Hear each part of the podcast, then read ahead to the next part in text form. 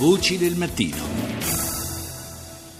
Il 7 gennaio del 2015 sono passati dunque due anni e ci fu l'attacco eh, terroristico contro la sede di Charlie Hebdo, il giornale satirico parigino, un attacco nel quale, lo ricorderete, morirono 12 persone, altre 11 rimasero ferite. E fu il, il primo di una serie di eh, attentati che ancora adesso scuotono la nostra Europa e parliamo proprio di questi, dell'impatto psicologico di questa stagione del terrore, lo facciamo con eh, lo psichiatra e saggista Corrado De Rosa che saluto, buongiorno. Dunque De Rosa, quando eh, ci fu la, l'attacco, la strage a Charlie Hebdo, rimanemmo tutti molto colpiti, ci furono manifestazioni, ci furono eh, tante reazioni da parte del, dell'opinione pubblica francese, ma più in generale dell'opinione pubblica in giro per il mondo. Eh, ci fu, eh, fu, lanciato lo slogan eh, eh, Je suis Charlie, Siamo, eravamo tutti vicini a Charlie Hebdo quello che non sapevamo, non potevamo immaginare, era che quell'attentato fosse soltanto il primo tassello di una strategia della tensione che avrebbe trascinato tutta Europa e non soltanto, vediamo quello che continua ad avvenire in Medio Oriente e in questi giorni in particolare in Turchia, avrebbe, ci avrebbe trascinato, dicevo, in una, in un, una sorta di psicosi collettiva. Sì, non parlerei proprio di psicosi, ma sicuramente di un uh, momento in cui l'insicurezza percepita è diventata molto più forte e su scala planetaria. E, e questa insicurezza naturalmente si traduce poi in uh, cambiamenti delle, di piccole quotidianità delle persone, perché se noi spostiamo l'asse dalle vittime dirette degli attentati alle vittime indirette, ecco, mh, ci troviamo davanti a una situazione in cui da un lato c'è il terrorismo che strumentalizza mediaticamente l'insicurezza e da un altro il fatto che queste ripercussioni psicologiche negative eh, non solo colpiscono le persone più vulnerabili, ma determinano anche una sensazione di impotenza, eh, delle, delle, condizioni emotive negative, eh, una sorta di panico e di preoccupazione diffusa, che poi mh, sia difficile quantificarla in questo momento, è chiaro perché è passato per esempio eh, rispetto agli attentati più recenti troppo poco tempo, però sappiamo che già in passato gli esiti psicologici degli attentati terroristici sono stati importanti e sappiamo anche che eh, questi esiti psicologici sono sempre molto spesso sottovalutati, poco mm. considerati, poco in qualche modo anche eh, se non trattati, perché non necessariamente vanno trattati, non necessariamente parliamo di disturbi mentali in senso stretto, sono eh, poco posti sotto l'attenzione di persone specialistiche, ecco questo sì.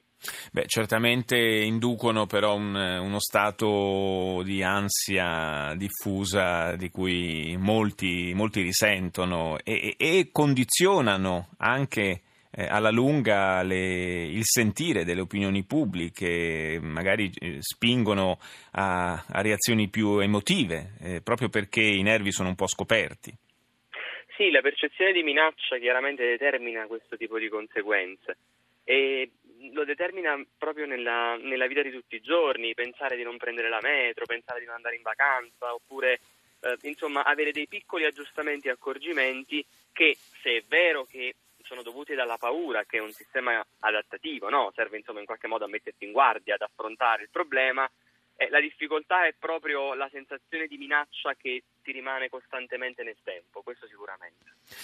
Mm, come ci insegnano paesi che purtroppo da, da, lungo tempo sono alle prese con eh, fenomeni terroristici, penso ad alcuni paesi come l'Iraq, ad esempio, Baghdad è frequentissimamente e da anni teatro di, di stragi con autobombe.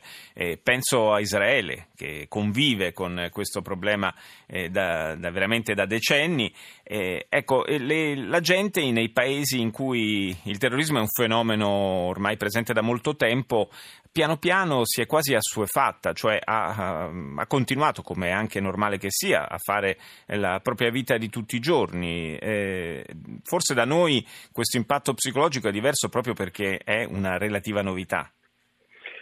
Eh, sì, eh, intanto l'uomo chiaramente si abitua e si adatta a circostanze molto complesse e dall'altro però c'è il problema che ovviamente questo adattamento deve seguire un bilanciamento che poi è il tema centrale, se vogliamo provare a cogliere che cosa è cambiato per esempio per un paese come il nostro che non è stato eh, oggetto di attentati ma che mm. in qualche modo cambia nel tempo rispetto alla percezione da parte del terrorismo, no?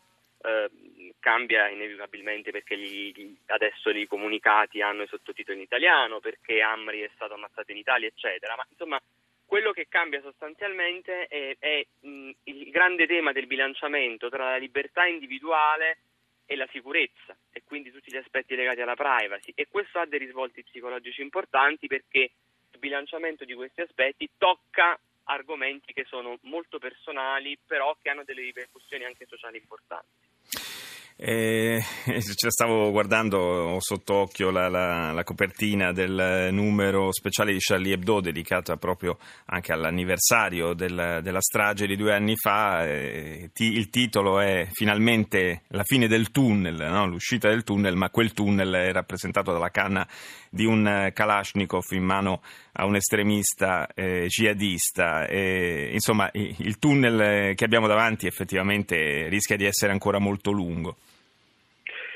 È un tunnel complicato da cui uscire, però per tornare a Charlie Hebdo, eh, certamente noi abbiamo attraversato una fase in cui ci siamo interrogati anche su quello slogan di cui le parlava all'inizio, no? Uh, Gesù Charlie e, certo. e c'è certo. stato una grande dibattito su questo. Dal punto di vista psicologico, perché noi non possiamo se non dirci Charlie? Perché eh, la satira necessariamente fa un lavoro di bilanciamento in cui insomma, c'è un, un, grande problema del bilanciamento tra la libertà di espressione e il rispetto della sensibilità religiosa, quello che sia. Però il punto centrale è che accende il riflettore in modo critico verso il potere e in un sistema totalitario come quello dello, del cosiddetto Stato islamico o comunque dell'islamismo radicale, ovviamente diventa un canale di pensiero che cerca di rompere quel sistema, perché se vogliamo uno degli argomenti forti eh, che eh, al-Baghdadi e i suoi portano avanti è proprio il concetto della proposta di uno Stato totalitario, un sistema in cui la percezione del singolo si perde perché l'io è totalmente diffuso dentro il noi del gruppo di quel sistema lì. Questo vale per chi vive in quelle terre, naturalmente il discorso per lupi solitari e foreign fighters è completamente differente. Eh, dobbiamo, dobbiamo, tenercelo stretto e difenderlo, questo diritto anche alla critica e alla satira. Io ringrazio davvero Corrado De Rosa, psichiatra e saggista, grazie per essere stato con noi stamani a Voci del Mattino. Grazie a voi, buongiorno.